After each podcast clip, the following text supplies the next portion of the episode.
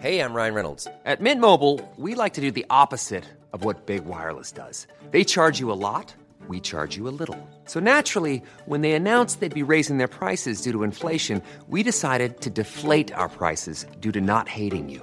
That's right. We're cutting the price of Mint Unlimited from $30 a month to just $15 a month. Give it a try at mintmobile.com slash switch. $45 upfront for three months plus taxes and fees. Promo rate for new customers for limited time. Unlimited more than 40 gigabytes per month. Slows. Full terms at mintmobile.com. Hey, it's Ryan Reynolds, and I'm here with Keith, co star of my upcoming film, If, only in theaters, May 17th. Do you want to tell people the big news? All right, I'll do it. Sign up now and you'll get unlimited for $15 a month in six months of Paramount Plus Essential Plan on us. Mintmobile.com slash switch. Upfront payment of $45 equivalent to $15 per month. Unlimited over 40 gigabytes per month. Face lower speeds. Videos at 480p. Active Mint customers by 531.24 get six months of Paramount Plus Essential Plan. Auto renews after six months. Offer ends May 31st, 2024. Separate Paramount Plus registration required. Terms and conditions apply if rated PG.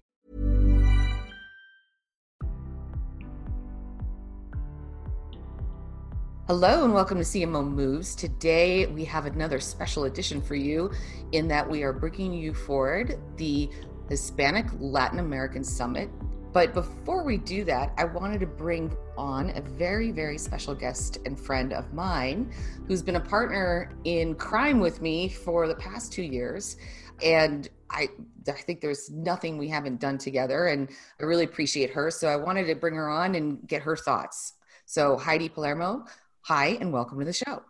Hi, Nadine. This is so weird. it is weird. How I, many? I'm never on this side of the table, but this is cool. It's super cool. Like, how many podcasts have we edited together now? Oh my goodness, so many. I so many. I think we're like at 140. I think at, at this point, at least, yeah. And and all the work that we've been doing together since we first started working together, what two years ago um, man, I just, I just, I, I, can't say enough good things about you. But why don't I let you talk about some of the things that uh, you're excited about and, and why yesterday was important to you? Absolutely. Yesterday was meaningful for me. Both my parents are Puerto Rican. I grew up here in the States. I was born in Kansas, Wichita, Kansas, of all places. My parents were in the Air Force, you know, went from base to base. And growing up, kind of not really associating with my Hispanic side because I was in English speaking cities and you know it just wasn't prevalent. So hearing from these leaders and how they, you know, they too had similar stories was just incredible. I mean, I think that was my favorite part is just getting to know them each as people beyond their roles and their jobs. That was so powerful. Yeah, I, I really enjoyed the whole summit and and from the beginning where we got to know them as people and then all the way through to the end where we were just so much passion around solutions for accelerating change. I, I was just, I, I was just fascinated, glued, stuck to the screen. What I remembered this morning was way back when, when you first started, and Julian was already on board, Julian Gamboa, who's Latino.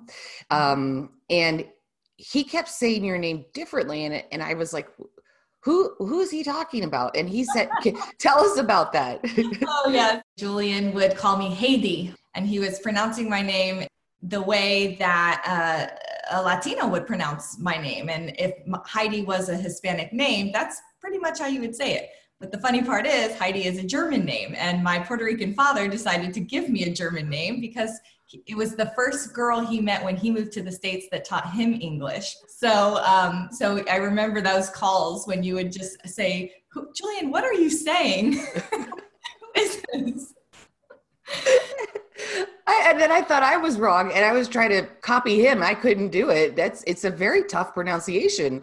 Um, well, but you, you're one to talk. I was calling you Nadine for the longest time, right? and and learned later it was Nadine very French Nadine. yes, that my my mother used to say, never let anybody call you Nadine. Your name is Nadine. And I was like, okay, wow, all right, I got it. But that's impossible here. So that's how you need to correct people from here on out.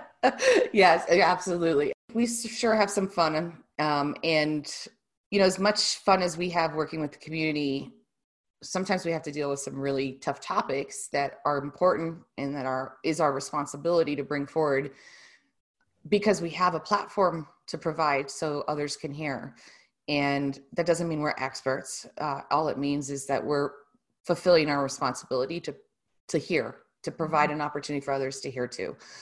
Tell me what's next. So, coming up on September 30th, we're going to be hosting our Disability Inclusion Summit. Super excited about it. It's, you know, just the past couple of weeks and talking with some of the speakers, just hearing their stories and how disability is oftentimes the forgotten part of diversity and inclusion. But there's so much intersectionality in disability. There's so many differences just within that community itself and there's a lot happening, but there's still a lot to do. So I think it's going to be super informative, inspiring, educational for all of us. So I hope everyone will join us for that. Again, it's September 30th, and, and we'll be sharing more about that in the coming weeks. Excellent. And thank you so much for all that you do. I appreciate your diverse perspective, all the things that you bring to the table that just make us better. So thank you. And so now we're going to roll with the Hispanic Latin American Summit. I hope everybody tuning in enjoys it as much as we did and have a great day. Hello. Thank you for being here with us today. My name is Heidi Palermo, and I'm the Senior Director of Brand Community here at Adweek. And first, let me start by saying, on behalf of the entire Adweek family, we hope you and your own family are doing well during these times. We're so grateful to have nearly 3,000 people who registered for this event today. Some of you may have joined our previous events as part of our ongoing Diversity, Equity, and Inclusion series. But if this is your first time, welcome. Today is one of several conversations we're having and will continue to have, spotlighting different communities in an attempt to bring forth some of the biggest challenges, opportunities, and solutions to drive meaningful change.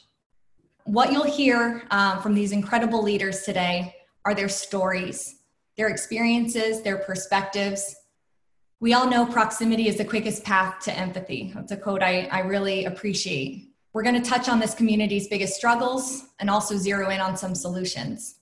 Most importantly, we're going to celebrate what makes us each unique and embrace our common ground. So, whether you consider yourself Hispanic, Latino, Latina, Latinx, Chicano, whether you speak Spanish, Portuguese, English, or all three, whether you don't speak Spanish at all, we're just very thankful that you're here to help us have this conversation and be part of it. So, with that, I'm going to introduce our wonderful moderator for today's conversation, Ms. Claudia Romo Edelman, founder of We Are All Human. Claudia, welcome. Thank you so much for being here. Oh, this is so amazing. I'm so thrilled to be able to have this conversation. I admire Adweek for really leading the way and opening up and giving platform for diversity and inclusion conversations, for allowing different communities like ours to have a chance to expose how are we feeling, how are we leading, and what actions can we take to turn around the, the, the, story of our community, to really advance Latinos, Latinx, Hispanics, whatever you want to call it. And that's how we're going to start today. We're going to start like asking this incredible group of panelists what what their, what what is their story? What is their latinidad story? But let me start by saying one thing. When i got invited to moderate this panel and i've been working with adweek for a while now i said yes yes yes for because i have three key messages that i would like to share with you. The first one is that the time for hispanics is now. We've never been so ready. We've never been so, so we've never been so big. And we need to act. We have everything that we need because this is our time. We just need to be unified, be a community, help each other, support each other, hire each other, mentor each other, understand and literally resist the temptation to fragment, to differentiate among ourselves. Because our, we Latinos, we can't actually go in, I'm Mexican, I'm Colombian, I'm Venezuelan. We have to think of our origin, but act as a Hispanic community. And number two, that we need to do for our time to exercise the power that we have is to drink the Kool-Aid. We're powerful, but we think weak. We're big, but we act small. So we have to understand how powerful we are through the numbers, through the data, through understanding that we're huge contributors to the country. And the last one is that we need allies. We need allies to come along and take us for who we are and understand that Hispanics, we don't bark, we don't bite, we're not gonna, you know, we're not gonna make noise. So we need allies to take us along and understand how to manage us, how to open the door for us, like Adweek, how to give us a platform. The second point that I have is that the time for brands to act and engage with Hispanics is today. This is a wake up call. If you haven't, this is the time to do it because Hispanics mean growth. PepsiCo, 60% of their growth comes from the Latino community. So we are the growth. We need brands to come along with us and engage with us and invest with us and see that we're full potential and that we need actually your support in this journey and we need allies to make sure that we are here. And the third point that I have to say um, is that we need concrete goals. We need concrete goals, strategic joint community goals to make sure that we increase our representation so that we're seen, heard, and valued, and that we increase the investment that we have in the community. It's unbelievable that we're 18% of the population, that we represent 60% of growth for so many companies, and that there's less than 5% of investment in our community. And all what I'm saying is that this is the time for Hispanics, and we need to use it. And we need to use opportunities like Hispanic Heritage Month that is around the corner to demonstrate for brands that they care about Hispanics and that they want to invest in Hispanics as employees, as consumers, and as the community. Hispanics are disproportionately affected by COVID, for example, now, but we also know that we're disproportionately equipped to come back because we're, we're resourceful, we're resilient because of our values. So this is a huge opportunity to use Hispanic Heritage Month, to um, use campaigns like the Hispanic Star to unify Latinos, together and to demonstrate that you care about them, to avoid the temptation of having a half an hour bad margarita cocktail in your company and say like, yep, I've done my thing for Hispanics for the year, next go. No, no, use this opportunity to demonstrate that you see Hispanics as stars, as contributors to this country, as contributors to your company, as, as people that you want to see. And we have an incredible symbol that we can use, the Hispanic star, use it see it as the rainbow for the lgbtq see it in your windows in your t-shirts in everything that we're doing. This is the time for brands to speak up to stand up. This is the time for hispanics to unify and be with each other. And you don't have to take my word. You just look at the data. We're 60 million people. We're 18% of the population and growing. In 2050 we're going to be 25% of the country. And we're not only many but we're young we're so young that is ridiculous. Not only where our average is 28 years old, which is nine years younger than the rest of the country, where the, our mode, which is the most common age, is 11. So absorb that number. The mode, the, the most common age of 60 million people is 11 years old. The most common age of non-Hispanics is 58 that represents four decades of growth. Remember that time in which you said we should invest in China because it means a decade of growth, where Latinos, investing in Latinos today means four decades of growth. We're the highest consumer, our purchasing power, $1.7 trillion and growing. Not even COVID is stopping our purchasing power. We're over indexing in consumption of social media and everything we're doing. And yet, we're underrepresented, misrepresented, and undervalued. We're 18% of the population, but only 1% in politics, only 1% in corporate boards, only 1% in television in family program. We have to change that equation.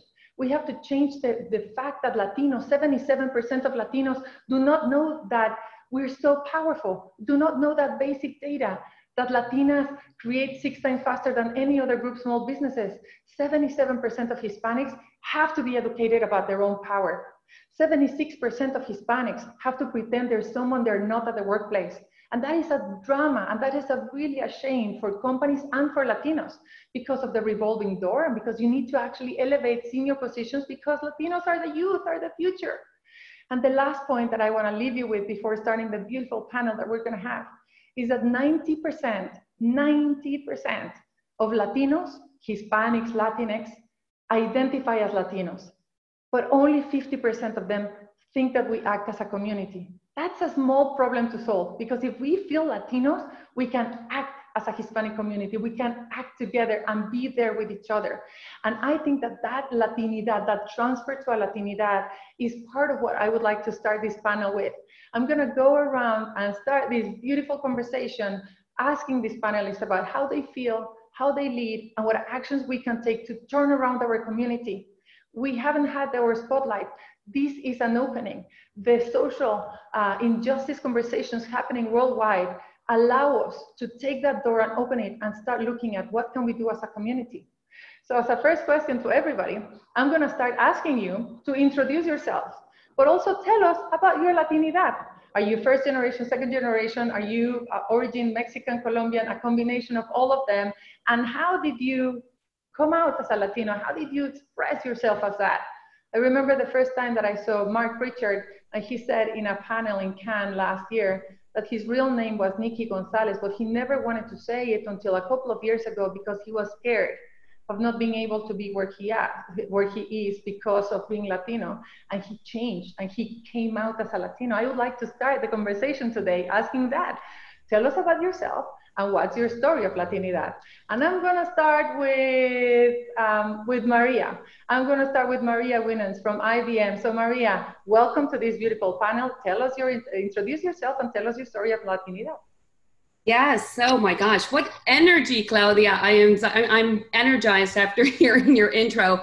And you know what? I said yes, yes, yes, yes too. So when I was approached to come and join, I said the same thing. I it is our time now. I am super excited to be here. And let me tell you a little bit about my story. First of all, let me introduce myself. I'm Maria Bartolome Winans. Um, and I am CMO for IBM Americas. Um, so I lead uh, the marketing for IBM across Canada, North America, and Latino America. But I'm originally from Chile. I was born in Santiago, and my father is from Spain. And um, when I was 10 years old, my father had a great opportunity to come to the US um, and to come to North Carolina and, um, and do his thesis at Duke University. And so we moved from Santiago, the capital of Chile, to now the south in North Carolina. And that's very different than the North Carolina we know today. And I grew up um, here in the States. I did not speak a word of English. I actually learned how to speak English watching Sesame Street. Um, and that's how I really started to pick up the language. And what was interesting was my parents, um, you know, brought us here for, for better opportunity, growth um, and an opportunity to really kind of you know have a bigger life. And but at the same time they were very much an advocate of you are latina. You will speak spanish at home and that is your heritage. But as a kid you don't understand that. You know the first thing i wanted to do was i wanted to learn the language and i wanted to stop speaking spanish and i wanted to, to really blend in and my mother and my parents said you know maria you may not know it now but culture and language are a gift. Culture and language are a gift. You may not relish it now, you may not understand it, but I will tell you, it will be your differentiator in the future. It will be what makes you unique and how you will stand out in everything you pursue in life. And I can't tell you, they were more correct than, and I see it and I realize it, in, whether it was my university or how I've really embraced it um, within IBM you know it is great to be rooted in your culture. It is great to appreciate your culture but it's also an opportunity to really extend and differentiate yourself. And i tell you for me being in ibm and the things that I've, you know we'll talk a little bit more about the work that we've been doing underway but it's been such an opportunity for really to have a voice to show up in my true self and to really be a difference maker and i am a proud latina i'm also an american I'm a proud uh, mother of two. I'm also an executive at IBM, and I really am grounded on the fact that you know my culture has really brought me to another level. And I'm a big, big advocate and voice, as you know, Claudia, with our Hispanic work that we're doing jointly together with IBM. So. Yeah, and you're such a Hispanic star. I love this story. So let's bring it on to uh, uh, Steven Wolfe Pereira from Encantos. Bueno, buenos días, everyone. Saludos from Los Angeles. Um, I am. Uh, born and raised Dominicano Americano uh, from New York City. But I, um, you know, my Hispanic story has been different um, because my father was American, but my mother Dominican, and uh, I had the opportunity to, you know, really just live this bilingual, bicultural. Yeah, so everything at home was in Spanish, and everything, you know, kind of outside of that was in English.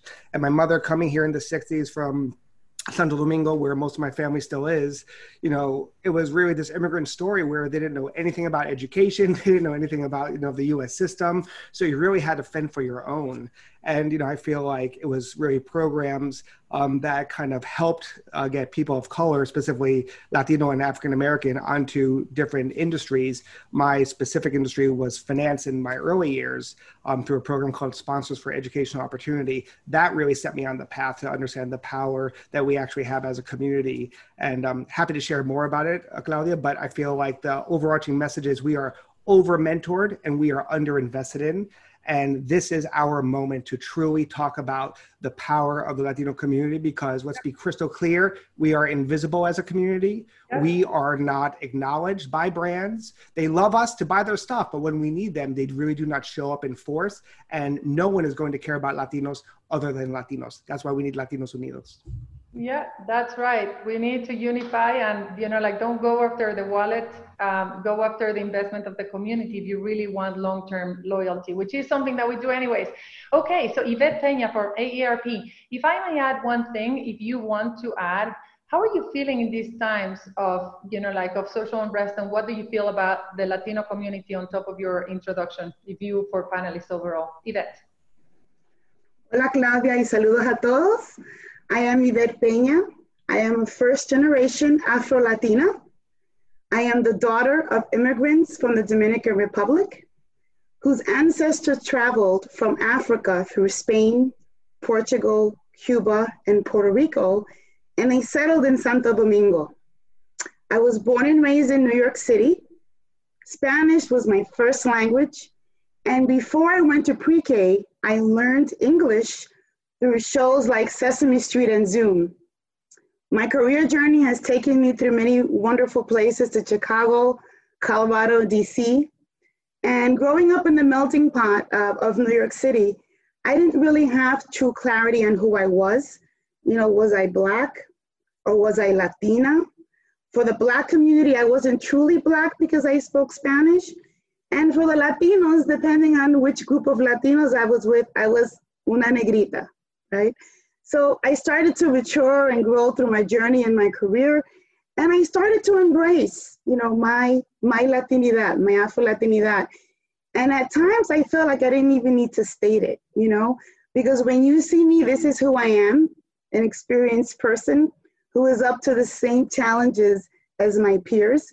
And today I'm here as a proud Afro Latina, and I work at AARP, I am the Vice President of Multicultural Leadership, and I lead the Latino audience strategy enterprise wide. And I call the work I do, the social mission work I do, heart work. Why? Because we empower people to choose as they live, helping them live with more salud, dinero, y amor.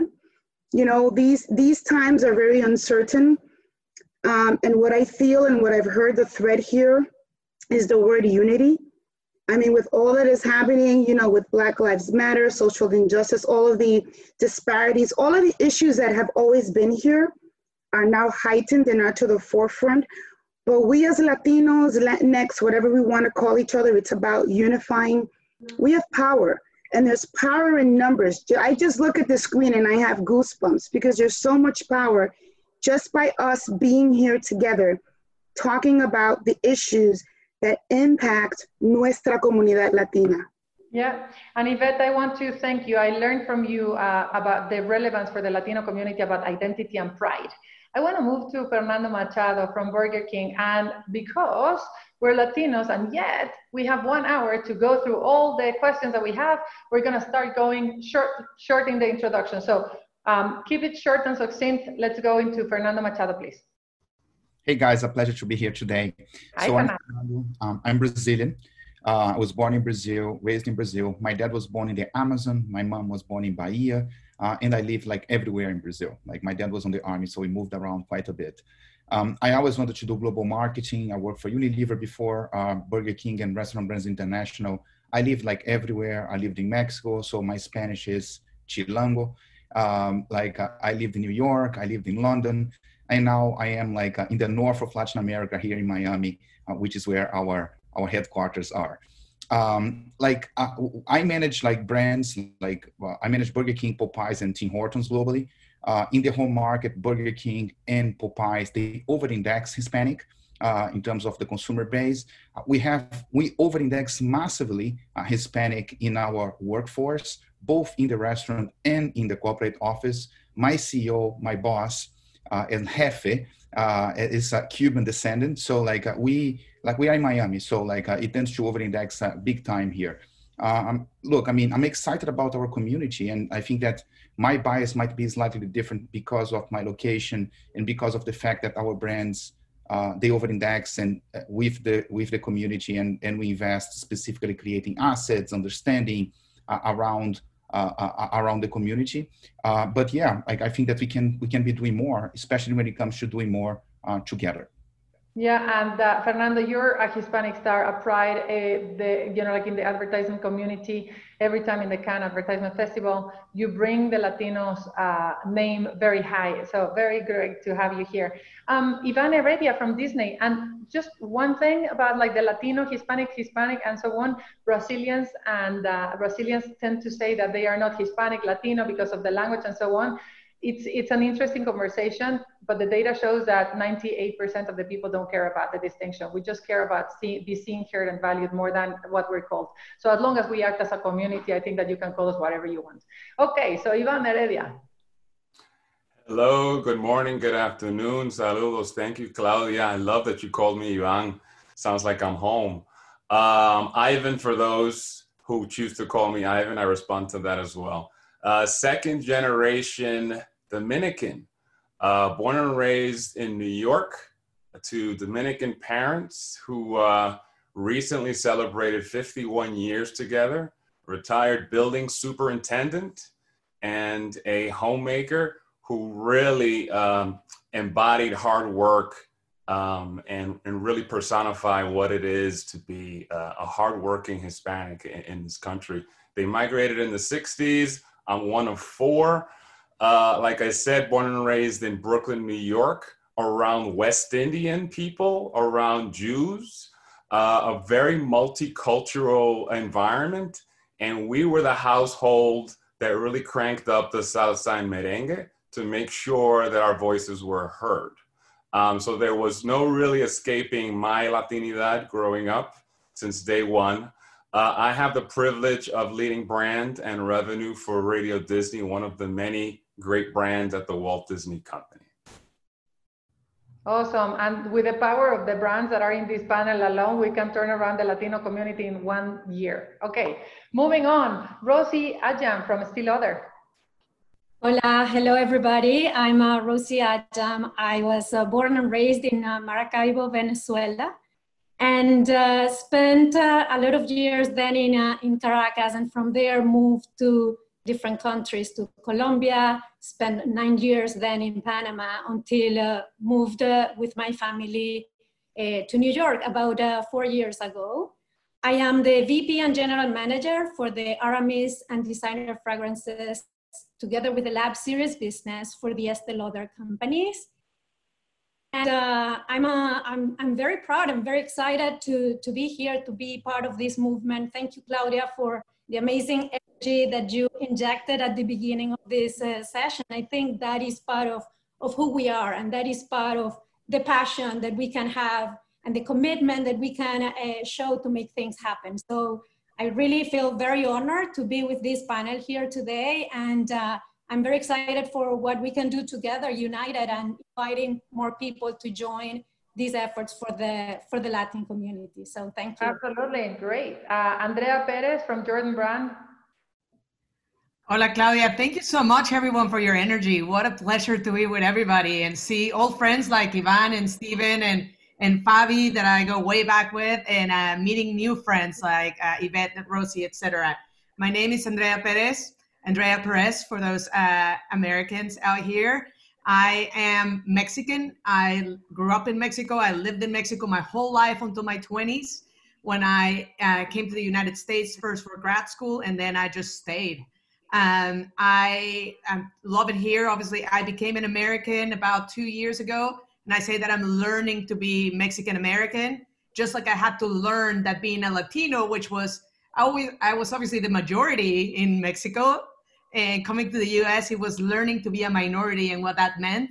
I think now is learning both my rights and my responsibilities now as a Mexican American and a Latin American living in the United States. Um, so that's incredible. I have the honor to work for the Jordan brand. That's a brand that represents Black excellence, but definitely it represents excellence for everyone. And that has allowed me to get to know other parts of the American culture that are really, really proud of. I lead the women's business for this brand so excited again to be here and to chat with all of you. And thanks to everyone that has been already asking questions and giving us good energy. And you mentioned one very important point, Andrea, which is friends. You know that every revolution through history has started with 50 people that share the same vision and just go for it. So if we can have 50 friends that are going to go for the same vision, and our vision is actually to be seen, heard, and valued, and see have have Hispanics be seen as stars, as contributors to this country, I think that we can do it. And what you also mentioned is that you're 100% Latinos were 100% Hispanics or Latinx, whatever you want to call it, and 100% American. So you have 200% of us in every one of us. So let's go to Susan Betts from Google. Yeah, hi everyone. Bon dia. It's an honor to be here with everyone. Um, so I identify as Latin American, Brazilian, and I'm also a gay woman. I've been living in the US since 2008 when I moved to New York with my partner. And, um, you know, both my parents were born in Brazil, my dad in Rio and my mom in Manaus. Um, but my, my dad's family was English. And so this is, you know, this is why I have a name like Susan Betts, which sounds very English, um, and why I grew up bilingual as well. And you know, it's interesting, Claudia. I'm going to counter you on, on something you said where, you, you know, you said that most Brazilians don't identify as Latino or Latina. And a good friend of mine at Google, where I work, uh, Cherise Torres, asked me, uh, can I ask you a personal question? I said, of course. Like, do you identify as Latina? And I said, absolutely. Um, first of all, because it's true, Brazil is in Latin America. Um, and second of all, because I, I think it's educational. You know, there is no one flavor of being Latino or Latina.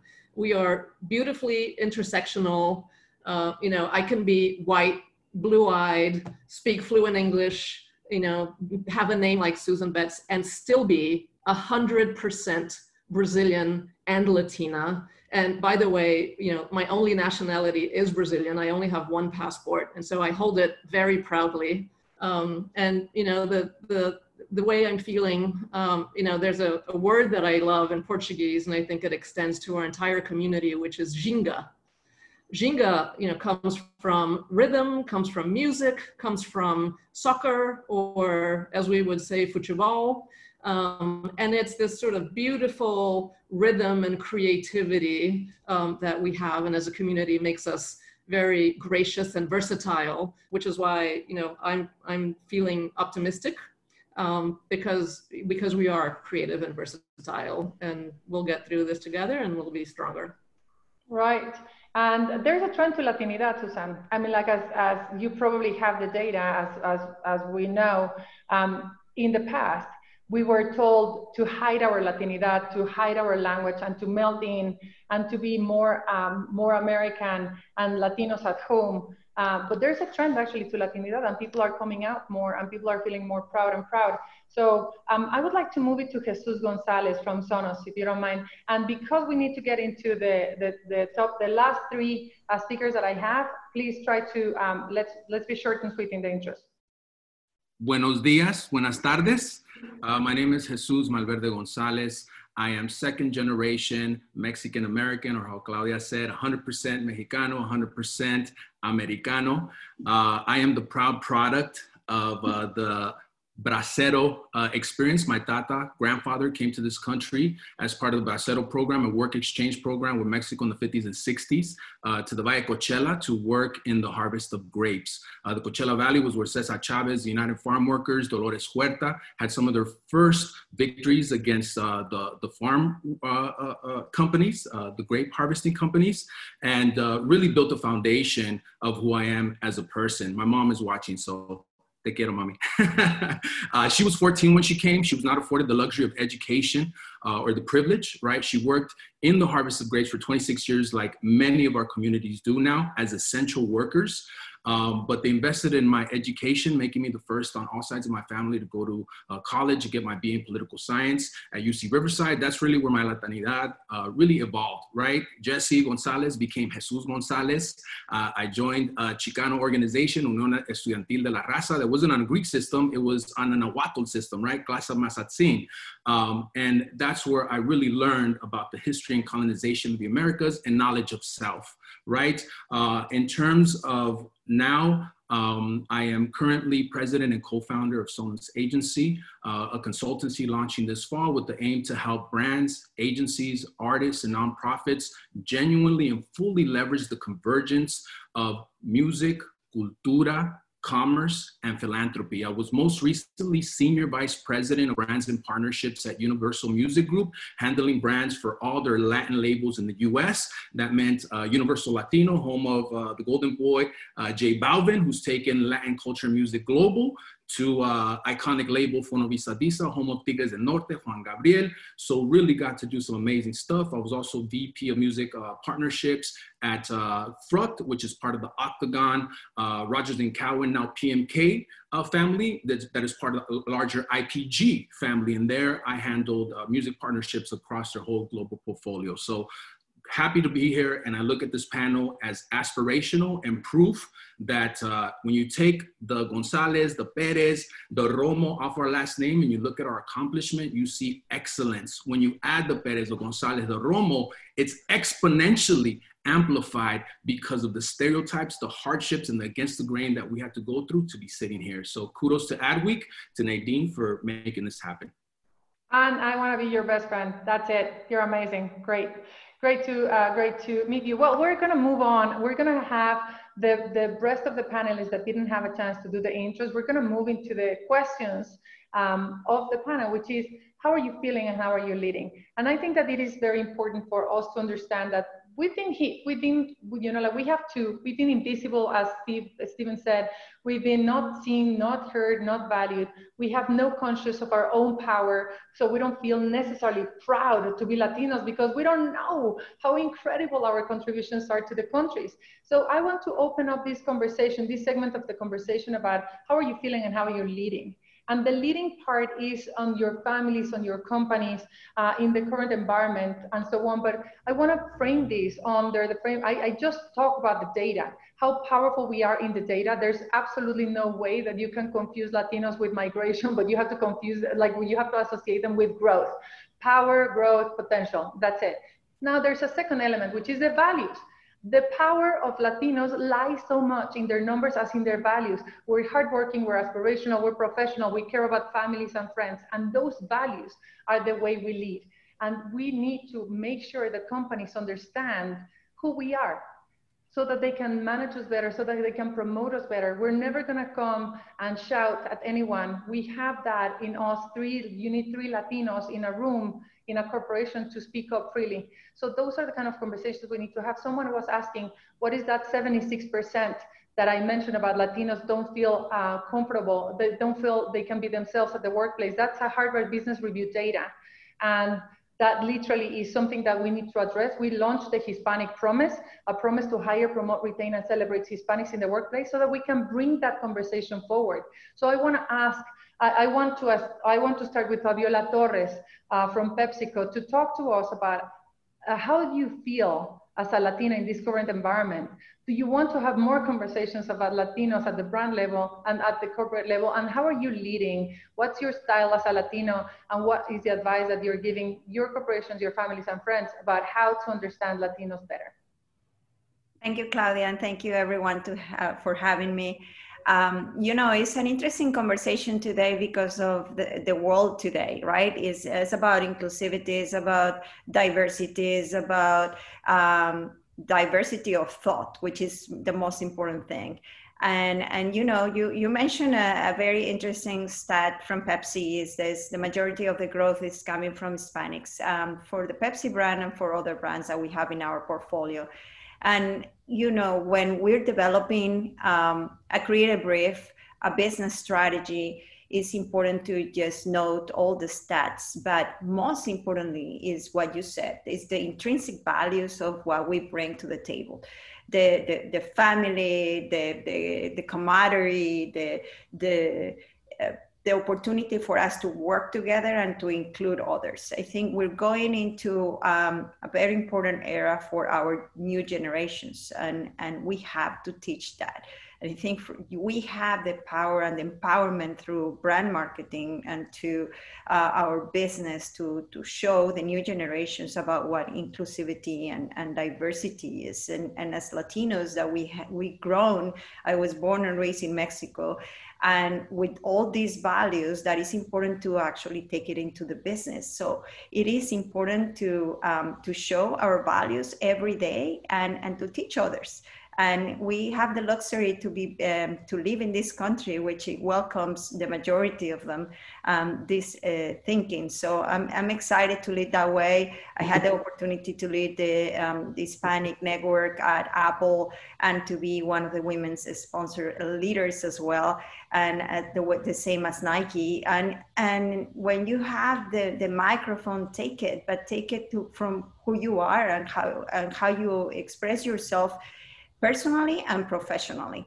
And on the business side, we need to do that. We need to actually embrace that Latinidad that you ask us for every day and how we show up as role models, as, as friends, as, as, as Andrea said, but as the business, as, as how it's actually impacting the business in the marketplace. Absolutely. So, uh, and I, I, I, absolutely agree with you. We need role models. Latinos in, are not in tech. First, because they don't have access to technology and education. But the second reason is because no one encouraged them because they don't have a role model to follow. So let's actually all of us, all of us here in the panel and in the audience, assume that you cannot drink water and uh, you cannot be preaching water and drinking wine. You have to speak up and you have to become a, a role model because our next generations will not be what we are. They will be fully paid, fully respected, and fully valued because we're going to open the doors for them. So we have to do that. Okay, I'm going to go on to Xavier Gutierrez in, in intro. How are you leading? How are you feeling? And then I'm going to close this round of intros with the, with the rest uh, with Magda. Uh, with Magda. So Xavier Gutierrez, please. Hi, good morning, everyone, or buenos dias, buenas tardes. Xavier Gutierrez. Uh, first, I really want to thank Adweek and applaud them for putting just an amazing panel together. I am I'm beyond inspired by all of these individuals, their accomplishments, and their passion uh, for this community. And so I really want to thank Adweek and thank all of you. And I know that I am a huge fan and look forward to at some point having a chance to meet in person. Uh, I am the uh, president and CEO of the Arizona Coyotes Hockey Club. I am the first Latino president and CEO of an NHL franchise. I'm also honored to work for the first Latino uh, and only Latino owner uh, in the NHL, uh, Alex Meruelo, Cuban American. I am a Mexicano. I was born in Guadalajara, Mexico, but grew up in uh, San Jose, California. I now reside in uh, Arizona, Phoenix. You are right now in the home of the Coyotes uh, here in our arena. And very, very honored to be in this role, to be the first and hopefully not to be the last. And that is my focus is to pave the way. I come actually not from sports. I come from investments, finance, private equity. I was most recently a partner at Clearlake Capital Group, which is the largest Latino-owned private equity firm in the country, uh, with almost 25 billion of assets under management. Actually started by my dear friend Jose Feliciano, uh, Puerto Riqueño de Bayamon. Uh, so very excited and uh, why did I take this job? People ask me every single day, do Latinos really like hockey? And I say, you know what? Uh, when you look in the stands of, uh, I just recently left after living 20 years in LA. If you look at the stands of the Dodgers, uh, the Lakers, the Clippers, the Rams, Latinos are there. And so to me, hockey is that next opportunity. And I'm going to say something from my background in investments I'm unapologetic about making this statement. The economic success of the United States squarely relies on the economic empowerment of Latinos. And so the faster that brands, whether they are sports teams, whether they're consumer products companies, whether they're tech companies or financial services companies, they either need to understand that or someone who does will eat their lunch. As I say often, the business plan we have is to, it, it's not ancillary to our business plan. It is the business plan. Right. You all here, I will ask you all a favor. Please become fans of the Coyotes because you are my target. I am intentionally going to go after you. I am authentically going to go after you. and I am going to be innovative in my approach. And it's not just going to be one size fits all. It's not going to be just put everything in Spanish. By the way, my first language was Spanish. I was an ESL uh, student and then eventually was able to get to the Ivy Leagues. Uh, fortunate to live my American dream due right. to the sweat and tears of my parents. How are we leading? We are putting a business plan together that squarely relies on young people, women, and the multicultural communities, of which the largest cohort is the one that I'm addressing today. So happy to be here and excited to continue the conversation. Fantastic, fantastic. That's amazing. Magda Yrizarry. Thank you, Claudia. Good to see you. Thank you, Adweek, and everybody who has already spoken. I am Latina, Boricua, Puerto Rican, first generation Nuyorican, which I learned I was a Nuyorican when I first went to Puerto Rico for the first time. Uh, here I was growing up on the streets of Brooklyn. Shout out to Ivan. Uh, and you're, in, you're a minority. Uh, and, and I was so excited. My mother could never afford to send us to Puerto Rico. Um, she became a widow uh, in, in New York at the age of 38 with three children. And for college graduation present, I go to Puerto Rico. I'm so excited finally to be a majority, only to be reminded by my cousins that I was not really Puerto Rican, but rather a Nuyorican. So this experience happens even in inside of our own communities that you were talking about, Claudia. You know, are you Puerto Rican enough? Are you are you Latina enough? Uh, and so these barriers have to come down. And Yvette was talking about, you know, as a as a Afro Latina, right, negrita. And in my family, we have all spectrums of color. I have a negrita hermana. Uh, and she used to say, I was the blanquita. And, and so, you know, like, what's up with that? But that is a reality. There's so much intersectionality, there's so much richness uh, and diversity. And Susan, I would love to learn that word that you shared because that rhythm uh, that's in our soul is so powerful. And uh, w- when we're leading, we're, we're leading in a way that I believe is is very human. And Claudia, you know, we're all human. I mean, what a powerful name for an organization. And, and I think in these times of, of the pandemic and in these times of racial crisis that we're living in, our humanity is what's most important those places where we share those common experiences um, really, really matter. And so at Verizon, we're really trying to just make sure that we amp up the, the conversations about that reality, uh, about our humanity, and um, not politicize and not allow things to become politicized that are truly just about human rights and, and, and what is just a reflection of justice for all. And so that's how we're, we're leading in, in this time. Uh, I would just say as, as a family, uh, we're a hub for a very large extended family. And so initially we were so disappointed at not being able to gather. And so um, I gotta tell you, every Sunday at four o'clock, we're on a Zoom call. So I'm seeing my family more often. Um, and so that's a little bit of a silver lining. Uh, right. I just have to do a pitch. Stephen was talking about, you know, how many organizations have imprinted themselves in your life. I am a proud aspirante. And I have to tell you that one of the things that we did was we did our first virtual fundraiser. How many of you are associated with nonprofits and know the terrible impact that this is having on Latino organizations, on many nonprofits?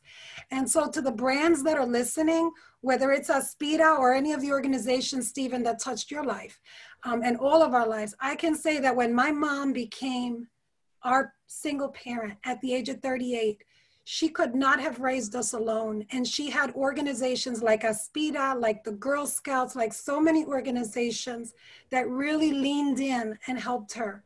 Um, and we need brands to lean in and make a difference uh, for people like, like me and for probably many of us on this call.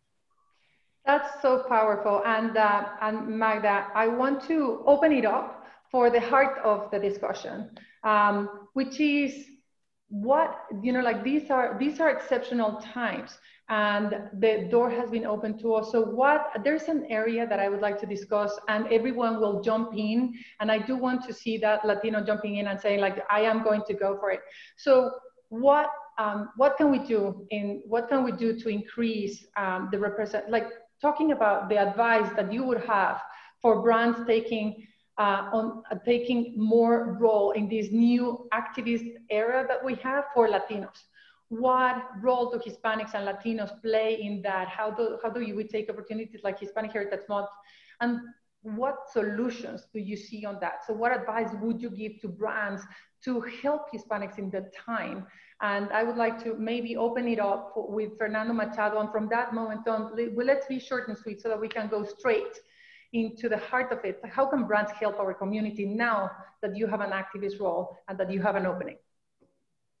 Yeah, so look, I mean, I, don't think there is a silver bullet, to be honest with you, and I'm sure there will be different solutions to uh, uh, to tackle that. Um, like I tend to believe that uh, before you go outside, you need to look inside. You know, I think it it becomes easier uh, for you to engage, for you to do the right thing, for you to not come across tone deaf, uh, for you to not fall on the many pitfalls that uh, uh, that are out there, not just with Hispanic and Latin Americans, but with African Americans, with religion, with politics. I think that if you want to do it right, you should probably have internal representation uh, of that target audience. You know what I'm saying? Like, I, think it's much easier uh, to be empathetic, to understand, to have insights, to know how people will react. If you have a team or agencies or people how, who not just understand the target uh, or or that community, but are part of that community. You know what I mean? Like I always, I was always afraid of. I always told this to my friends. Like every time um, I was global and I was doing work for Brazil, and the guys would come, uh, guys from outside of Brazil would come with ideas from Brazil. I always used to tell them that they were like they were looking a little bit like when Prince Charles goes to Brazil and tries to do samba, you know, like which is absolutely ridiculous. Uh, and, and I think that I'm always afraid of that, uh, to look mm-hmm. like Prince Charles doing samba dance, you know, like, so I think you really need to have that representation. I think that's probably like um, uh, step one. I think that the numbers also help.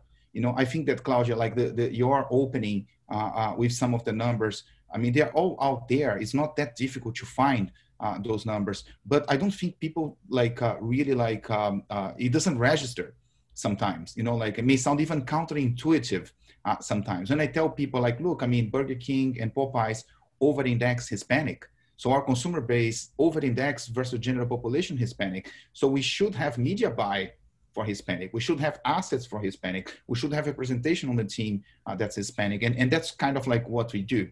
I think in our case i mean maybe i'm taking a bit for granted but it feels easier because the company over index Hispanic and we are in Miami. And I think that people have that understanding. Uh, but to me, like step one is like inside, you know what I mean? Like, uh, I think you need to have some representation and that will increase the chances of you doing uh, uh the right thing. And then it's like unconscious bias training, uh, is like trying to, to, to have like people who sponsor uh, younger guys, like trying to send Latinos and Hispanic guys to recruitment events uh, because like you, you like to see you like that you can make it right? I mean if you just send a bunch of people that are not hispanic to recruit uh, hispanic population it's probably not going to work so well. So there are very like there are like long list of things that you can do to increase representation first and then uh, build a plan uh, uh, to, to leverage uh, this community because it's good for business you know, that's what people need to understand. You know, that we are not here to like preach uh, that you have to do something because you're, no, it's good business. You know what I mean? You're going to make more money uh, for your company if you do it right. And Fernando, you just talk on, uh, mentioned that we have a, we have, we have a business case. The data is there. There's no, there's no hiding around it. And there's no, so how do we get more people to do it? do we need to provide more solutions that are uh, you know like standard for everyone um, else? Do we have more? And by uh, by uh, by no means please people jump in and start talking about how do you feel how do you lead and what are the potential solutions. So fernando. I think that the leadership of the company needs to believe uh, you see what i'm saying? Like and one to make a push to have the proper representation inside uh, to then be able to create plans uh, that will like result in a better outcome for the company. You know, like the people need to understand that's good business. Uh, uh, and, and, that's what will move people. It's not like, oh, I think it's the right thing to do because no, no, it's good business. You know, like you're going to make more money. Uh, so um, uh, equip yourself uh, with the right people. You know, try to understand if you are underrepresented internally, why is that? You know, like I think at minimum you should have 18%, right? That's the general population number, right? So if you don't, why is that? You know, is it because you're recruiting on the wrong places? Is, is it because people are dropping uh, as they grow? Is it because you don't have senior leaders that represent that segment? Like, what is the reason? You know, like I would do a bit of soul searching, understand that, uh, and then from there build like uh, plans. But the company needs to believe. Many times the data is there, but if people don't believe, it's just like it's data that lives on a PowerPoint chart somewhere you know no one is taking action to to make it happen yeah Clara, can, can i just jump in because i think fernando you're hitting on such an important point y, amigo mío, like you are a unicorn. You are beloved by our Latino community. So every time that you get another Grand Prix Cannes Lion, we're there cheering you on. Um, but I feel like we need to have real talk.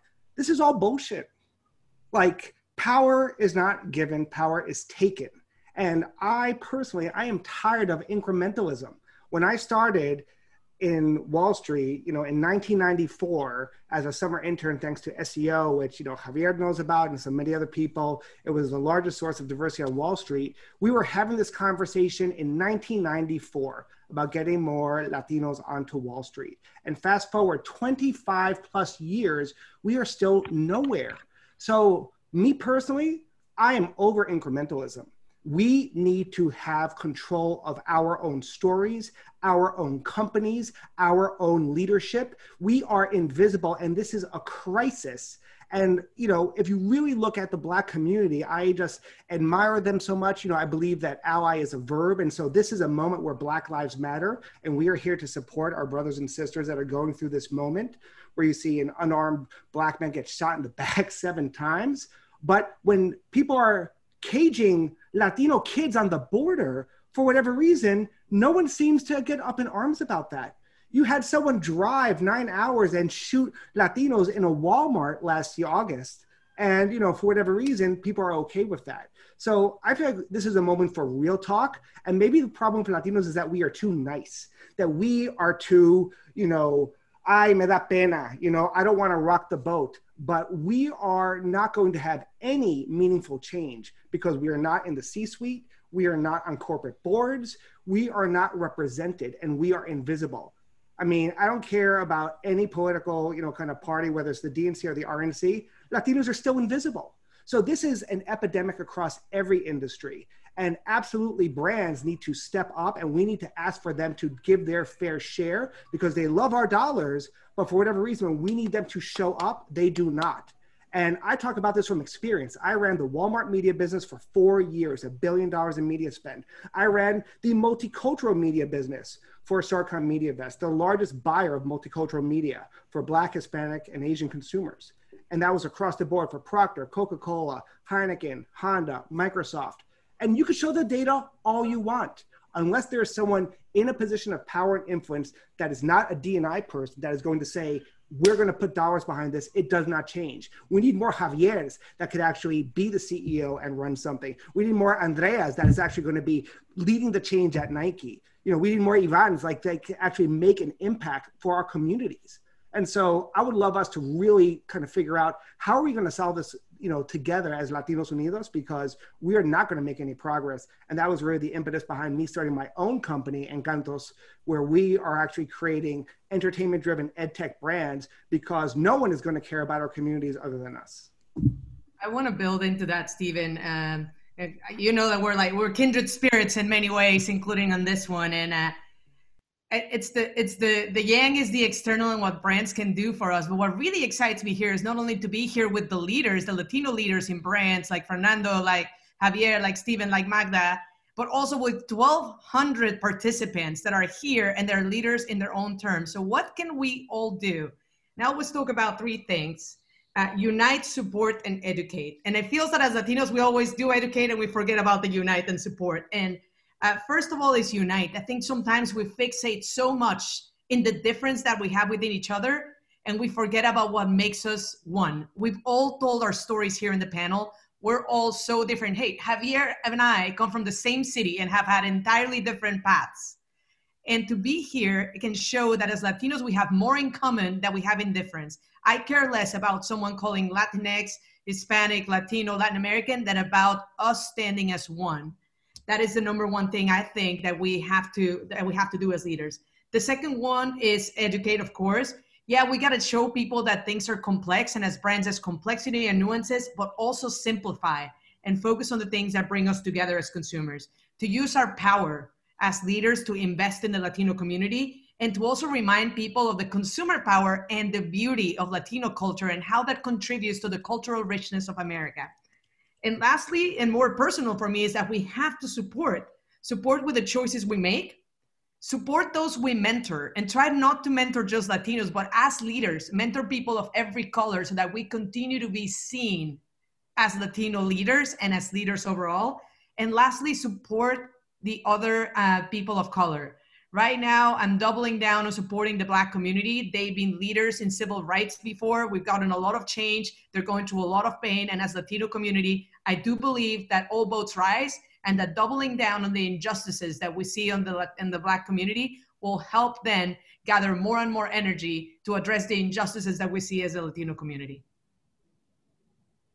Would love to add a, couple of thoughts uh, here. We have talked about business and as leaders what, what we need to do to bring people and have them sitting on the table. I think that is really one of the key steps that, that we need to take. We're also talking about externally as a community, what we can do.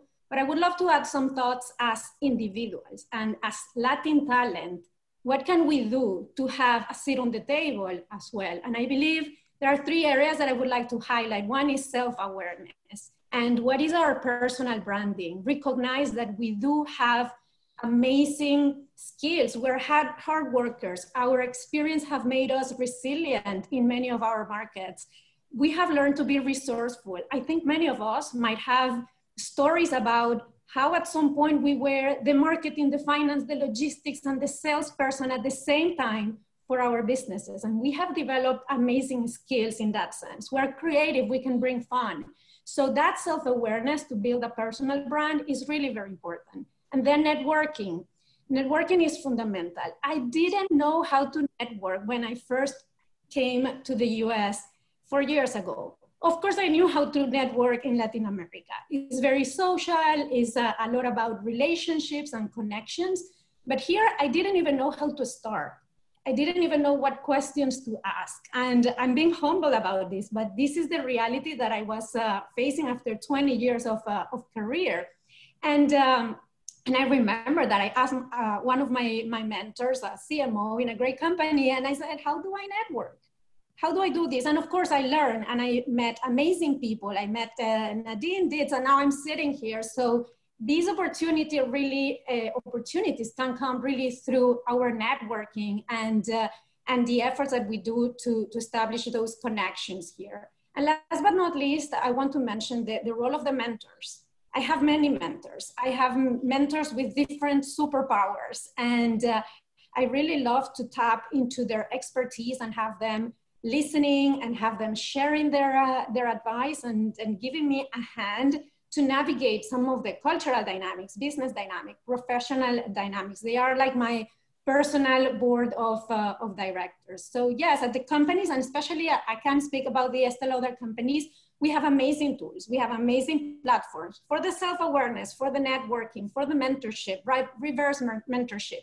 And really leveraging all of that is very important. And I think uh, closing with, uh, with a thought on, uh, on who we are as leaders in, in this panel, how can we share more of our stories? As I read the Q&A, uh, it is interesting to see that there are many comments about, oh my God, I didn't know that there were so many leaders in these type of positions in uh, so many companies. So here we are, we can do, we can do more. For me, like I'm shy sometimes and, and it's difficult, but I am committed now to expose myself even more, to share my story and to help with the networking, help with the self-awareness, be a mentor. I'm already a mentor in uh, some of the Adweek programs and internally in, in, in, the company, but what else I can do as a, as a leader and, and take action there.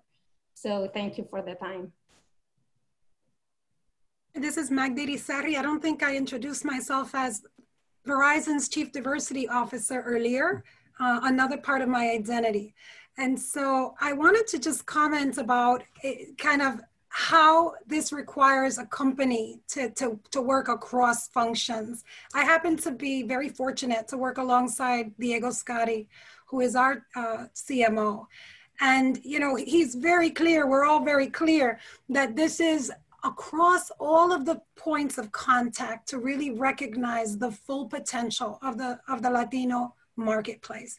And so there's actually a Hispanic um, council in the organization. And I will tell you, there are like hundreds and hundreds of people who are in sales, who are in customer care, who are technicians and people who are touching our customers every part of their journey, really coming in and say, how do we earn the right to be the provider of choice?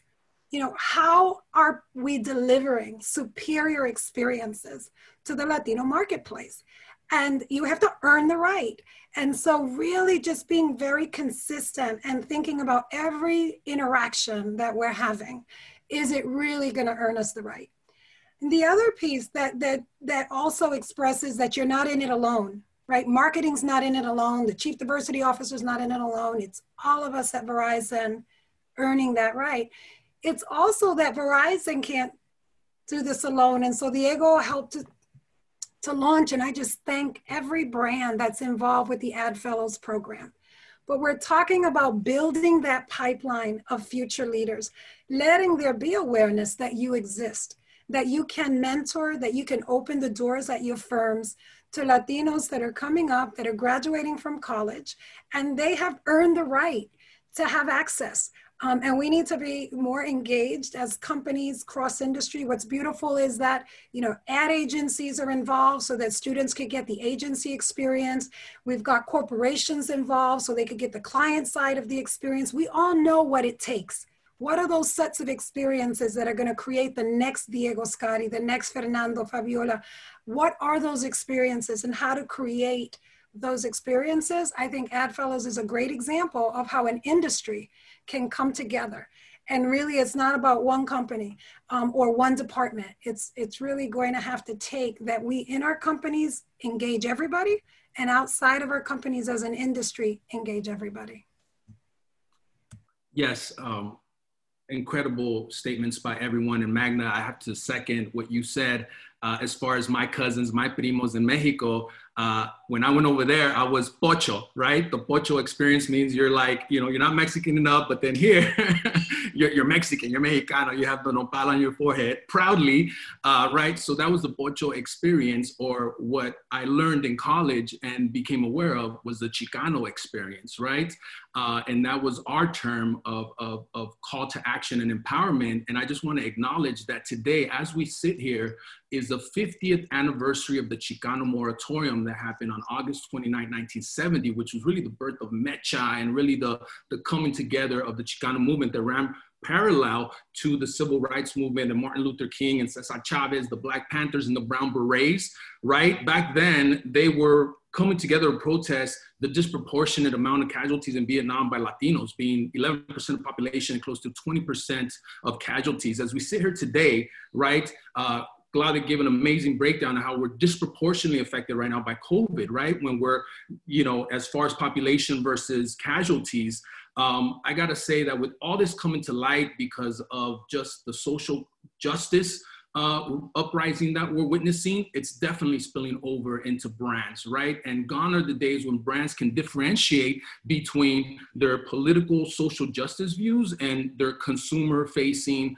uh, uh, marketing agendas, right? We've seen two perfect examples. Andrea, what Nike has done, I mean, grab the tissue every time one of those, uh, you know, brilliant pieces comes out, those statements standing by your values, your morals above your stock price. And what has happened? Even though people were burning Nikes, your stock price went out. We saw an unfortunate iconic brand go down in flames, right? Uh, my wife is born and raised in Miami. Trust me, when the Goya went out, it was conflicting, but not when there's Mexican babies in cages. And a brand can align with anything, anybody they want uh, politically or in social justice can choose to remain quiet. But the solution is the power we have with our wallet and with our votes. I'm part of the Impact Council for Voto Latino, a nonprofit started by Rosario Dawson and Maria Teresa Kumar, right? We engage political youth, right? It's a nonpartisan organization, but now more than ever, what is the solution? Participate with your wallets and who we support, right? We all need to become Coyote fans, right? I, am for Coachella Valley, the desert, but let's believe I'm going to become a, a, a, a, hockey fan to support you, right? So participate in the political process. We must leverage and wield the power we have. I come from the music industry. Latin music surpassed country and EDM last year in terms of consumption in the US right? That means that reggaeton and perreo is more apple pie than country, right? They might, might hate us, they might demonize us, but their kids are perreando to our music. If we take that same fervor and power in terms of the global consumption of our culture and apply that consumption to political engagement, to social economic engagement and alignment, that is the solution right? In our prep call this week, Nadine, it was an amazing process to watch. You were asking us, wow, Latin American, Latinx, you know, what, what, what is that process? And as we conversed, there was an education process. That was evolution. That was progress, right? Adweek coming to the table and providing this platform and, and giving us this opportunity to share our views. I didn't know you know, a Mexicana de Ciudad Mexico was in charge of Jordan Brand, right? It, this is aspirational to me, right? All these individuals. So in, in, in short, participate, educate, which this is part of the process, and then consistency, right? Complacency is the enemy of progress, and we cannot let up. Como dijo Steven, Steven, you know, we're, we're on our chat saying hashtag sin pena, right? That's our call to arms. Sin pena, now is the time, and we must not let down. And our there's more. literally depend on it. Mhm. There's more Latino uh, music consumed in the States than, than country. There's more tortillas sold than bread. There's more salsa sold than ketchup. Um, bring it on. I think it's your turn, Susan. Yeah, I wanted to pivot the conversation a little bit and talk about the work that we all do. Um, because, needless to say, brands are culture setting, right? We all in this call have the world stage and we should use it wisely and humbly because it is a huge responsibility. And my role at Google is to lead brand strategy for the Google brand. And so part of my remit is thinking about inclusive marketing. And at Google, we know that we need to do better in making our work truly reflect the world around us. Um, and so I'll just share an experience um, that we've been doing, um, a best practice um, that we talk about publicly. Um, you know, three years ago, we started looking at our own creative and our own work and extracting data from it. Um, we every year we do a vast creative audit of our work. We use both human evaluators as well as machine learning to assess you know every asset every photo every frame of our major campaigns. And you know we know through that work and through that audit that we've made progress on increasing the representation of latinx of black people of women of people of all ages in our work. But in 2019 the last audit um, that we talked about we also learned that only 6% of our ads portrayed Latinx people. That is not up to the representation um, of our community and the population. We know we need to do more to represent Latinx in our work. And it goes beyond representation. We also know through this audit how we're portraying people, right? We need to positively portray people and actively fight stereotypes as well because you know you can't have men portrayed in the work, workplace and women portrayed in the kitchen. You know you can get up to representation but portrayal matters just as much if not more. So if there's anything that i could suggest as a, a best practice for all the marketers out there is look inside look at your own work. Take a cross section and a cross view of the creative work that you're producing and publishing and take a look at how you're representing and portraying underrepresented groups. If I could interject, I wanted to make a couple. Oh, go ahead, Fabiola. I'm sorry. I, I, was just going to say, Susan, you just teed up exactly what I was going. I wanted to pivot the conversation and talk about work. there's a lot of learning that we still have to do internally and with our own partners from an agency leaders uh, educating as well um, our leaders um, I, am just continually surprised when, when I joined Beats by Dre, which I consider one of the most inclusive brands out there in tech and music. And I was surprised that um, Latinos and Hispanics were not represented. And that was three, three and a half years ago. And, and and you know they it sometimes is um, they take it or we take it as creators and creatives uh, we take it for granted that we represent somehow some voice. And then when it comes to the work it is very stereotyped.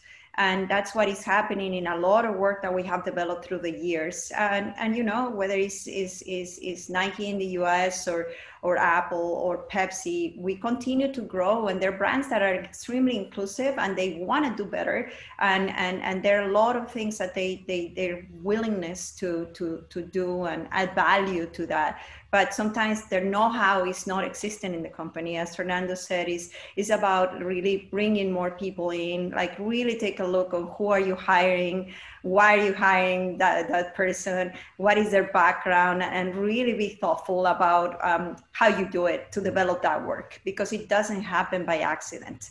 And, and sometimes we hire in agencies that they, they tend to say that they, they're experts on on Hispanics or Latinos, and, and it's not true. Uh, or it, because they tend to do the, the, the creative like 25, 30 years ago. You know, I'm raising kids in the US and born and raised here as a Mexican uh, family. And, and, and you know, their, their thinking is different and, and their, um, music and culture and gaming and everything that is happening in this world is just different the way that they absorb the versus what I absorbed when I was a kid growing up in Mexico. So is is we have to be completely educating ourselves and learn and relearn every day, every day. And I will invite um, to just hire interns and invite people to consult to our companies. Uh, um, outside of our own comfort zone to create a point of view to to challenge ourselves because sometimes it's, it's just uh, we stay in our own um, bubble as well. So I, I, would just say for the panelists but for our attendees and, and people that are in the in this forum today says um, um, join us you know join us and and and have point of view and really help us to broaden that scope and to show the new faces and the new generations of who we are in this country and, and, and to educate the world because right now our platforms are global and making sure that global culture that is expanded through music first is, is, is actually helping us to show another face uh, for us now and for the future. And what are we going to do about this? So we're going to have a round of, you know, I know that we have a couple of panelists that are going to come with solutions and concrete actions. So pay attention, audience, because this is the time in which you, you understood the situation. You understood where we're starting from, which is a power place. So how are we going to address and change our situation? So let's bring it on to a last round, uh, a last round of comments before we go into Q&A. So, so Claudia, this is Xavier. Uh, if I could just jump in, I want to be very specific, I think, on three ideas. First is something that actually I have to applaud the NHL, and, and that can be a model for other sports teams, other, other consumer brands, and what have you. And that is to be authentic in its outreach of saying, we don't know, can you help us? Right? So I got a phone call shortly after I started here saying, we don't know how to outreach to the Latino community as well as we should. Can you help us? Can you bring in other voices? And truth be told, as I shared with you, I'm, I do not come from necessarily a marketing background. So I began making, making the calls and, and reaching out and saying, yes, this is absolutely something. So I do think we have to acknowledge that there are folks out there that are willing to have this conversation and let's help them. But second, um, I think we have to be unapologetic about being Latino and about where we're at. And I think we have to be open to the fact that that may cause some discomfort and discomfort not only externally, but internally with our own leadership. Our own leadership needs to also hear that maybe things are not moving in the direction that they need to be. Finally, and this again comes both from my current role uh, in sports and outside of, which is we need to promote and support an ownership mentality in our community ownership of our businesses, ownership of our capital, ownership of our corporate development pathway, and really truly support each other in those factors. On this call right now, you have leaders, all of whom can do business together, all of whom can make decisions together. Everybody here is an owner in this economic system. Let's make each other powerful owners in this economic system. And I love that comment. And not only don't be ashamed, but be proud and loud. If people don't know how to pronounce Jorge and you have to change your name to George, hey, get it. They will learn because we will be 25% of the population. So, Jorge, be proud and loud of it. Fernando Machado, what do you have to say about solutions and actions that we can take? Yeah, look, I mean, uh, I think it goes back to uh, to my point. You know, like uh, the, the, point that I made earlier on.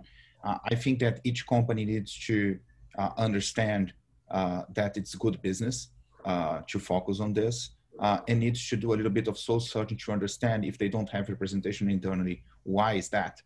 I, I, like to me, it's like you need to be walking the talk internally before you, you you jump on that, and and I think that uh, it starts with uh, understanding if you have representation then you go to like why uh, we are not doing more uh, and if you don't have like why you don't have. Uh, i think that the solution first starts with like getting your house organized before you can go uh, outside. Um, we can always be doing more. I think that we can always be connecting more uh, as a community, maybe forums like this. Like I, I mean, I thought it was great, the panel and, and a great opportunity to meet lots of other people who I haven't had the chance to meet before. Maybe we should have more of those things, you know, whether it's latitude or it's a panel from, uh, from Adweek or whether it's a specific Latin panel in Cannes. I mean, just referring back, Claudia, to uh, you mentioned in Cannes, like uh, having forums like this uh, could help as a catalyst for us to do more stuff together you know, and for us to come together as a community too. Yes, and if we have your commitment to be a leader, people follow you, Fernando. So having people like you stepping up and saying, I'll do it, so that helps. So I think that I got a yes, right? For sure like you know me like we've been together before uh, yeah. like i always say yes to you claudia and i mean uh, in an event for like like this one for adweek like just look at the, the, the panel the caliber of people that we have here like who would say no to this you know like you can count with me i'm just like uh, as a brazilian i'm just like hopeless optimistic about things you know like uh, and uh, I have like a, a maybe like a, a more positive outtake uh, about the situation. Maybe because I'm in Miami, maybe because I feel that my company already over index and we're already doing more things. Um, so uh, sometimes I'm even like blind to some of the issues that were raised. So it's good to have this conversation because sometimes I take for granted a couple of things that I think we already do well. Uh, and it's not the case like everywhere, but since I'm like on my little bubble here, uh, I may not see uh, some of that. Yeah, and we should be optimistic. We have only upside. So Maria. Yeah, no, no, no. I, I, I wanted to jump in because I think you said something that triggered that I've been wanting to say, which is a little bit of um, one of the things I realized as a leader is that our world is so fragile. Our world that we felt was interrupted, that we took for granted, is now more important than ever. And, and really, for us as leaders, it is so important during these times to really paint the new reality for our teams, but also be an optimist and give hope.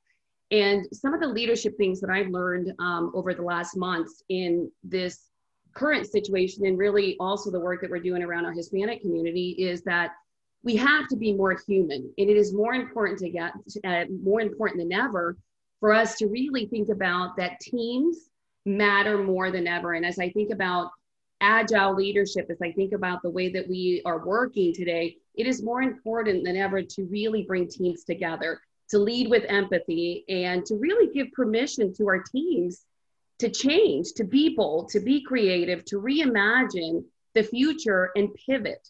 Um, I'm in marketing at IBM and, and really think about um, all the events that we had planned for second half have now to, had to be completely reimagined in this new in this new normal and it really gives an opportunity for every voice to be heard and every bold idea to really come forward. And I think that it is our job as leaders to really define and create and sustain a culture that really enables every single voice to really feel that they believe in the strategy that we've set, that they belong, and their voices matter. And I've always said during these times, it is when the true leaders rise up. when the best of leaders um, can really lead through the churn. And this is where I think it's our time now. I lead the Hispanic um, Council with a co-chair, Jesus Mantas, and we have such an, an, an amazing opportunity to really almost redefine the way that we look at diversity and inclusion. And I mean, and IBM has been a company that it's been at the heart of what we do. But the way that I look at diversity and inclusion, inclusion is very simple. Diversity are the facts. You're being invited to the dance. Inclusion is you're actually being asked to dance. You're being your voice matters, your importance, you believe that you're you're part of the team. And this is, I think, you know, to reinforce Claudia what you said earlier, we need to stand together and really support each other as allies and advocates. And you know, some of the things that we're doing at IBM, similar to what we heard earlier, is really looking at who do we do business with? What are our agencies? How do we procure? Making sure that we are working with diverse organizations that are creative in how we show up really represents the diversity of who we are. And more importantly, I think Fernando, you said, look internally how we're progressing careers of our Hispanics, how we are re- acquiring new talent, and how we're retaining, and how we are showing up with role models that says, you know, we are a company that really is consistent in the way that we lead and we have Hispanics at the leadership table that are making a difference and really moving us forward. We're very huge advocates of mentorship. I strongly believe in mentorship, sponsorships, and our intern program this past um, year was dedicated to URM talent. We made a very focused effort to say our intern program, we're going to really focus on the underrepresented community from freshman year all the way to their last year. So this has been a wonderful panel. And I think that's just amazing to see all the loud voices and such important voices. And I think it's our time to really rise up um, and lead. And like you said at the beginning, our time is now. So I, have I've been waiting patiently. I am going to speak in a nonpartisan way. So many things that I wanted to say, I was taking little notes, have been said. There's just so much power in this panel. But you know, the word that comes to my mind is advocacy, right? I think of our late John Lewis. When you see something that's not right, you say something, but you not only say something, but you do something. And when I think of advocacy, I think of the advocacy that we need to do internally in, in our organizations. You know, DNI isn't the responsibility of the DNI department, right? It's the responsibility of all of us because we all represent all of the communities of color, all the communities, all of the voices, even, even the non-Latinos. And so I just feel that this word advocacy is where we need to go. Using that advocacy to push our Latinos to get out and vote, our voice is our power. And so all of us here have that power to use that messaging. And it's not just the voice, but, but taking that action. You know, and all of these actions have shown us all the disparities that COVID has brought up. Those disparities have always existed, whether they be in health, financially, in employment, in so many things. And so now is the time to take action to really use the time, like Claudia said, the time is now to go out and do something. Being advocates, but being advocates, right, that take action. Hashtag Sin Pena, I think we should start it because the time is now. Thank you, Yvette. Just to chime in here real quick, I know we're running out of time. Super inspired by everything that I've heard here today. And if you're anything like me, you're stuck between the world moving at a really fast pace and probably your corporate environment not moving at the same pace. Um, and also wanting to be extremely thoughtful. What I say to that and what I've done is say, sacúdete, shake it off. It's all about urgency here, guys. That's what I'm, that's the takeaway that I'm getting from this urgency. The time is now have that owner mentality. I'm speaking to all the junior people that are watching or listening. Raise your hand. If you are the only person in the room, raise your hand. Build a case study for a project that can demonstrate and, and unlock opportunity to tell more stories that also drive the bottom or top line of a business. Build a case so that you can go, get on the path to representation and culture shifting and building community. Uh, I'm publicly saying that I'm opening up my platform to anyone who wants to discuss and, and needs help in building that case.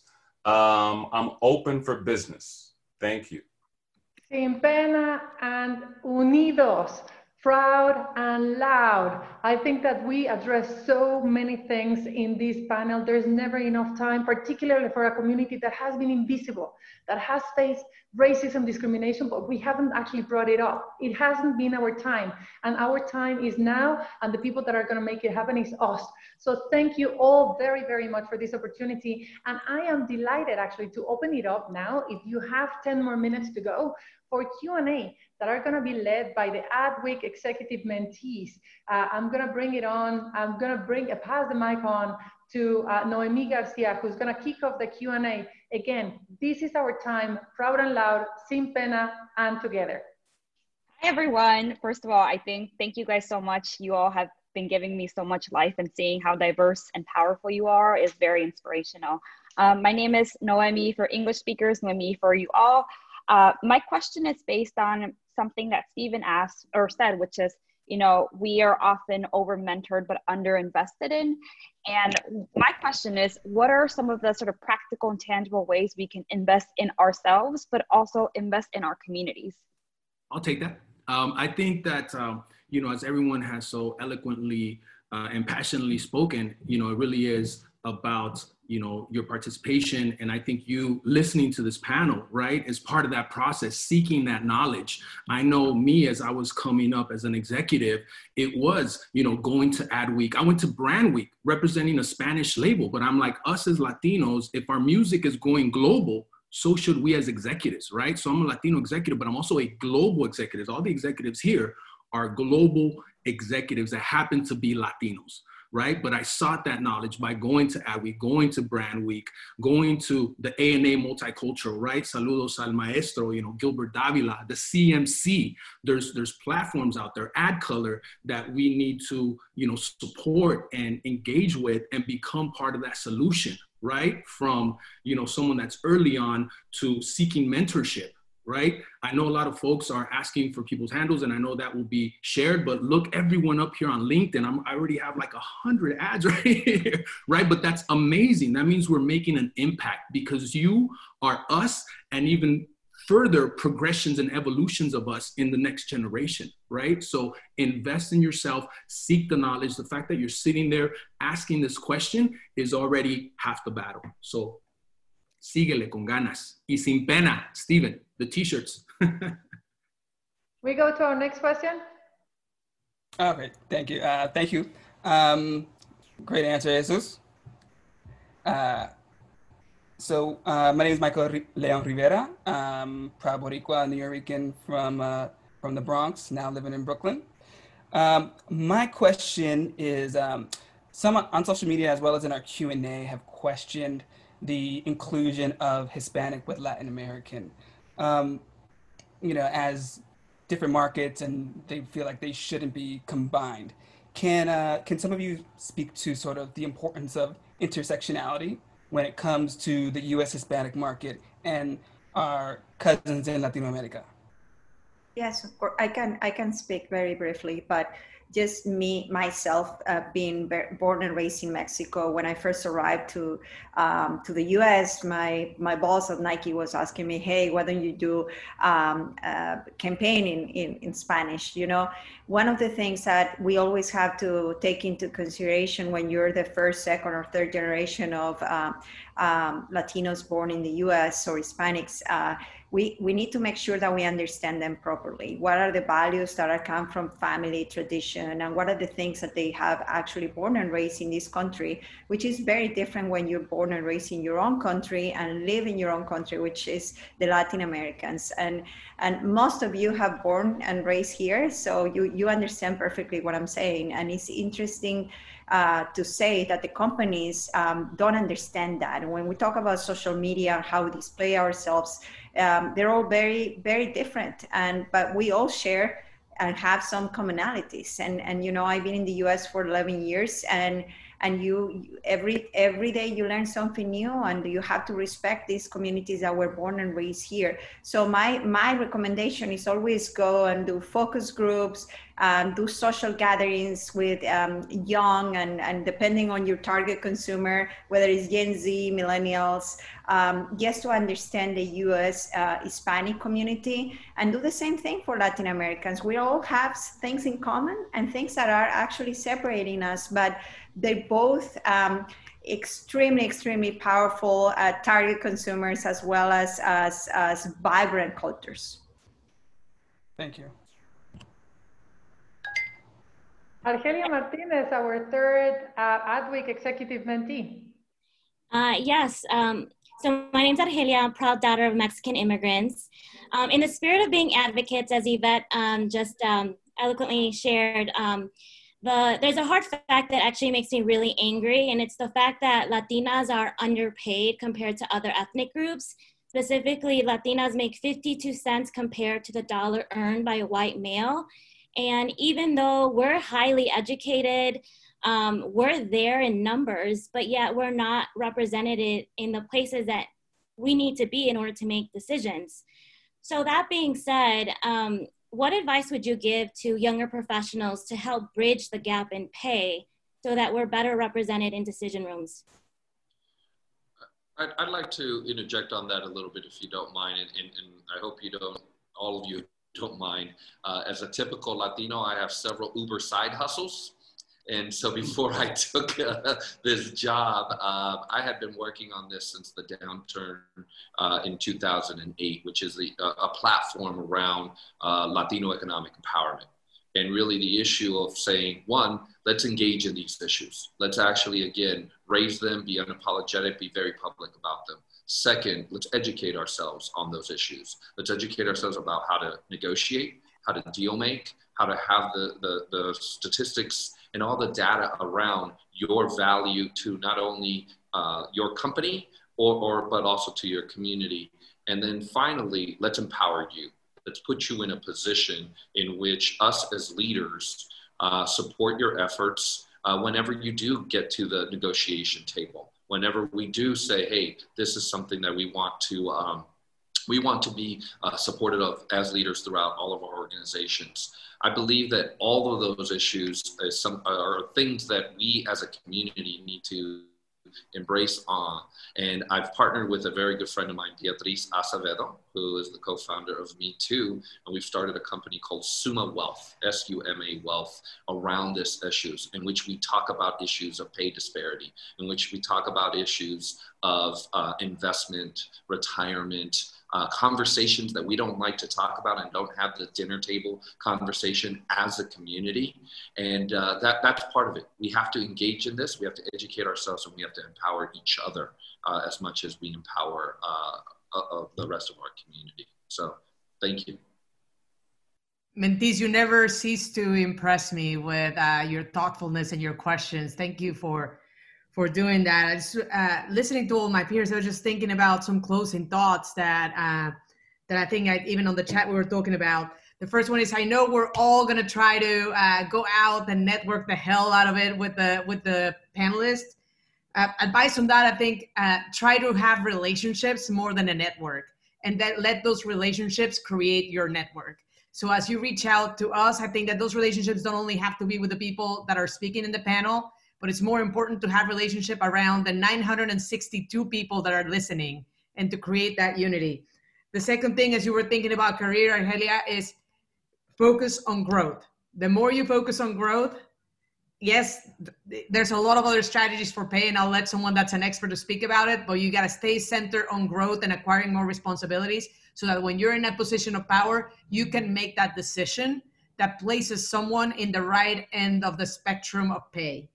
And the third one is there's one thing on what we're saying about like, hey, yeah, we're all marketers, but think beyond that, we're all leaders. So make sure that you're getting involved in things beyond your job and make it your work and your life's work to create equity and bring the Latino community to the forefront of this country. If we see that if all thousand, two thousand people that logged into this call did that, we would see a movement tomorrow. So uh, passing it all to Claudia. Claudia, thank you so much for your moderation and thanks everybody. It's been the funnest, it's going to be by far the funnest part of my day, I know.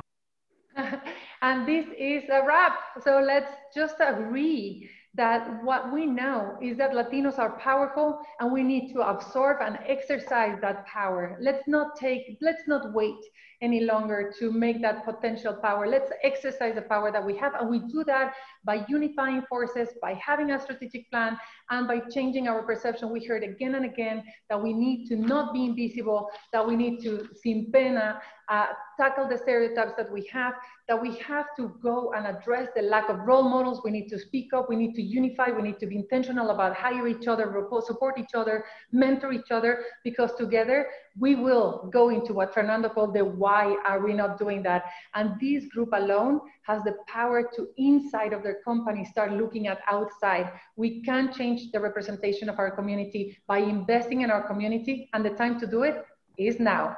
Thank you, obrigada.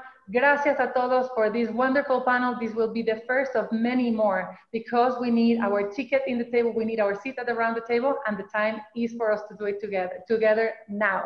Sin pena, gracias a todos. Thank you. Bye. Thank you so much. You. We will be in contact. Thanks, Let's everyone. actually get together. Yes. And sorry to my tapatia. I'm totally cool with it. I love Mexico City. I'm not one of those Tapatía haters. Gracias a todos. todos. Un Un abrazo. abrazo. Obrigada. Let's do it. Let's take action. Let's take action. We can do this. Thank you all so, so much. Thank you Bye. so Thank you. Bye, Magda. Bye, Nadine. Bye, Bye, Bye, everybody.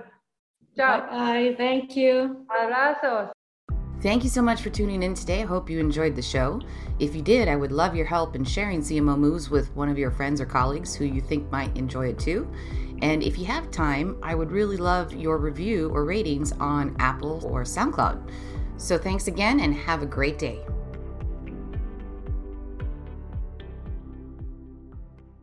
Hey there, podcast fam. Are you ready to break free from the social media rut? Hold on to your hatch because we've got just the thing for you. Meet Viral Growth, your one stop shop for leveling up your online presence.